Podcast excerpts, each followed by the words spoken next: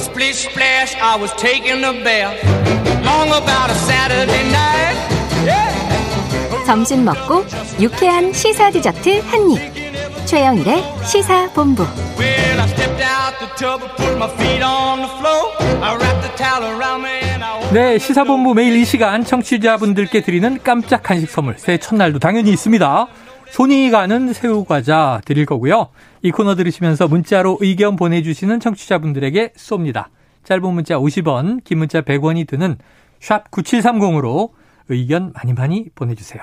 자, 전 세계 지구촌에서 벌어지는 생생한 국제 뉴스를 새해 첫 월요일에 또 한번 쭉 리뷰해 보겠습니다. 국제본부 문희정 국제시사평론가와 함께합니다. 어서 오세요.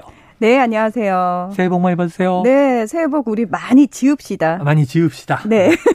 이 그 국제본부인데 다국어로 막 해주셔야 되는 거 아닌가요? 죄송합니다. 네네. 예.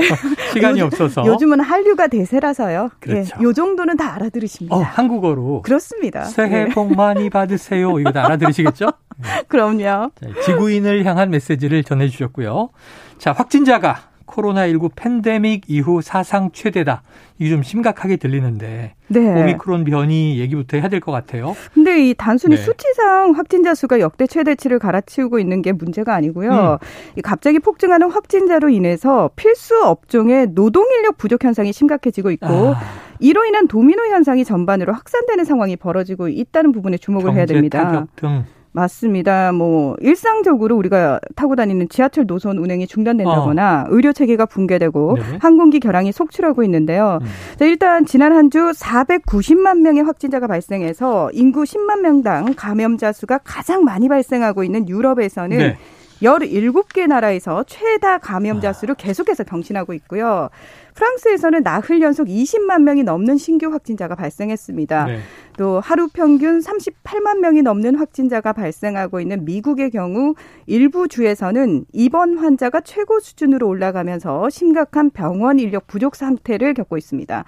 또 게다가 지난 크리스마스 연휴 그 7,500여 편이 넘는 항공기가 결항이 되면서 시작된 항공 대란이 지금까지 이어지고 있거든요. 음. 지난 1일에는 2,700여 편, 2일에는 2,300여 편이 또 결항되면서 여전히 혼란을 겪고 있습니다. 야, 지구촌의 대혼란, 오미크론 변이가 또 몰고 왔는데 사실은 지난해는 이게 무슨 바이러스지?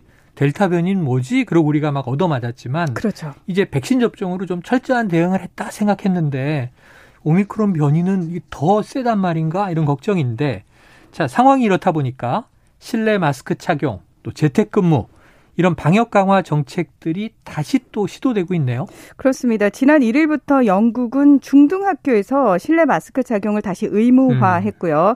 프랑스도 6살 이상 어린이에게 실내 마스크 착용을 의무화했습니다. 네. 또 미국 같은 경우에는 사실 사무실 출근에 대해서 가장 엄격한 원칙을 고수했던 곳이 투자은행인 골드만삭스거든요. 네, 네. 자, 심지어 여기서도 직원들에게 이달 18일까지 재택근무 지침을 내렸다고 합니다.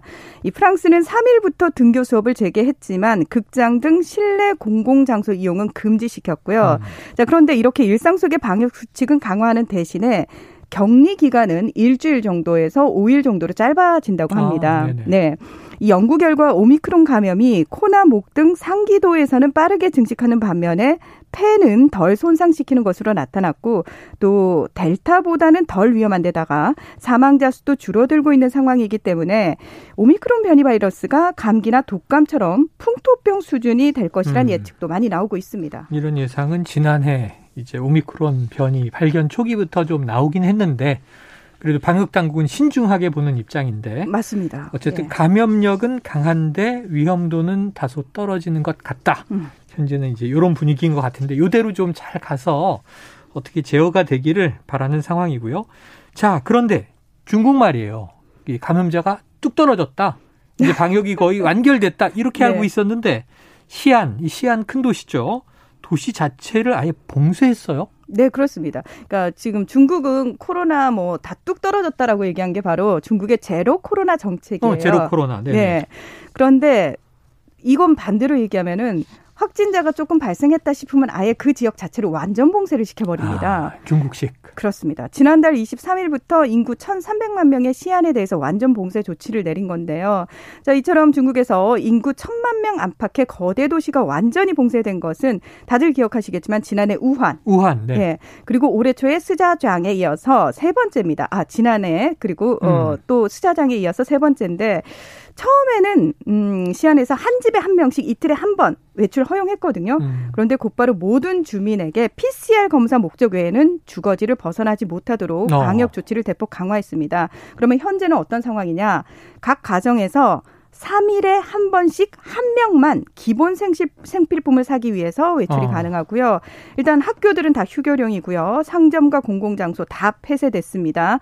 열차와 국내선 운항 중단됐고요. 고속도로도 폐쇄가 됐습니다. 음. 공항과 방역 요원들이 삼엄한 경계를 하고 있는 가운데 물과 식료품 등 필수품은 배급제로 이루어지고 그렇죠. 있습니다. 야, 이거 딱 1년 전 우한의 모습 거의 그대로네요. 맞습니다. 그때 불 꺼진 아파트촌에 저희가 SNS로 돌아다니는 영상 봤더니 우한 짜요 그러면서 이제 힘내라고 음. 맞아요. 서로 주민들끼리 격려하는 안타까운 모습이 있었는데 음. 자 봉쇄됐고 지금 생필품은 배급으로 이루어지고 사흘에 가족당 한 명만 나와서 물건을 구매할 수 있다. 자 봉쇄 지역 안에서 주민들이 식량난을 겪- 겪고 또 방역 요원들이 구타를 한다 이런 얘기가 나왔어요. 네. 확인됐습니까? 일단 배달 인력 부족으로 봉쇄 주민들에게 식자재 등 생필품이 제때 전달이 되지 않고 실제로 소셜 미디어에는 식량이 부족해서 곤란을 겪고 있다는 내용이 계속 올라오고 있습니다. 네. 중국 관영 글로벌 타임즈도 자가 격리 중인 배달원이 적지 않고 승인되지 않은 차량은 운행이 불가능한 상황이다 이렇게 전하기도 했습니다. 음. 또 가족 수와 상관없이 당국이 획일적으로 식품을 공급하고 있다 이런 불만도 나오고 있는데요. 네. 주민들은 이 시안의 식재료 등 물품이 충분하다는 뉴스는 가짜 뉴스다. 어. 그리고 집 밖으로 나가지도 못하고 물건을 공급받을 방법이 없다. 이렇게 호소를 하고 있습니다.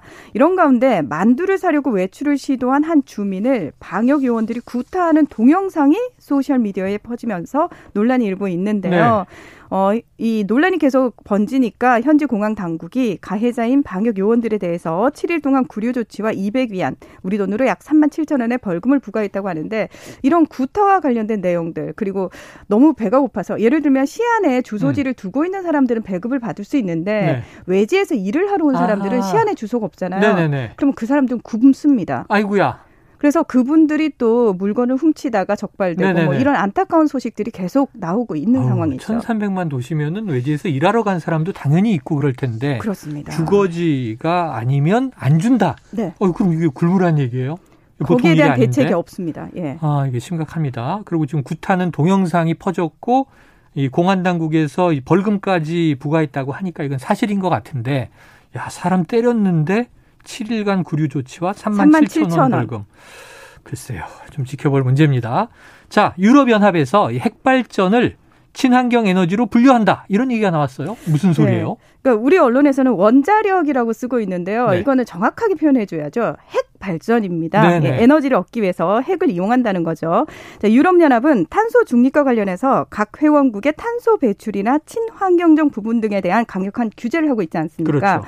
자, 그런데 지난달 31일 유럽연합이 공개한 환경 기후 친화적인 녹색으로 분류하는 지속 가능한 금융 녹색 분류 체계 그린 텍소노미 초안에 핵 발전과 천연가스 발전에 대한 투자를 친환경 경제 활동으로 분류하는 내용이 포함돼 논란이 일고 있는 겁니다. 어허. 그러니까 우리가 흔히 이제 녹색, 그린이라고 얘기하면은 네. 어떤 경제 활동이 친환경적이고 탄소 중립에 이바지 하는지 그 규정한 거거든요. 그렇죠. 그렇죠.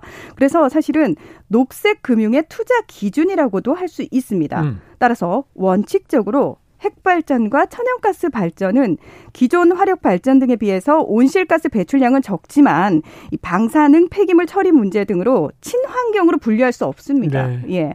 하지만 이번 그 초안에 방사성 폐기물을 안전하게 처분할 계획이 있고 이를 시행하기 위한 자금과 부지를 확보하고 또 2045년 전에 건축 허가를 받으면 해당 핵 발전소에 대한 투자를 친환경 투자로 분류하겠다는 아, 겁니다. 분류하겠다. 또 천연가스 발전에 대한 투자도 전력 1kWh를 생산할 때 나오는 온실가스가 270g 미만이고 음. 기존 화석 연료 발전소를 대체하면서 2030년 말까지 건축 허가를 받은 경우에 그린 투자로 분류하겠다는 겁니다. 자, 분류 기준을 조금 조정한다는 얘기인데 왜 이런 결정을 내렸을까요? 이유가? 네, 일단은 뭐 과학적 조언과 현재 기술적 진보, 회원국 간의 다양한 과도기 과제 등을 고려할 때 유럽연합 집행위는 재생 가능한 미래를 향한 전환을 촉진하기 위한 수단으로 핵 발전과 천연가스 발전에 대한 역할이 있다고 생각한다. 이렇게 네. 설명을 했는데요. 간단히 설명하겠습니다. 원활한 에너지 공급을 위해서 핵 발전과 가스 발전이 아직까지 필요하다는 겁니다. 필요하다. 사실 유럽에서는 그 신재생 발, 에너지 발전량이 충분하지 못한 상태에서 화석 연료 의존도를 낮추고 음. 또 여기서 러시아가 천연가스 이 수출을 놓고 장난을 네네. 좀 치지 않았습니까? 맞아요. 그러면서 에너지 대란이 굉장히 여러모로 발, 그 발생을 했거든요. 음. 이런 부분과 관련해서 현실적인 선택을 하겠다는 건데 근데 여기서요. 표면적으로 드러난 이런 이유 외에 올해 EU 의회의 순환 의장국이 프랑스라는 사실에 주목할 필요가 네? 있습니다. 프랑스가 입김을 넣습니까? 맞습니다. 프랑스는 전 세계에서 가장 원자력 에너지 의존도가 높은 나라입니다. 어, 그렇군요. 국제 원자력 기구의 자료에 따르면 프랑스의 원자력 의존도는 70.6%인데요. 우리나라 29.6%, 러시아 20.6%, 미국 19.7%에 비해서 월등히 높죠. 어. 예.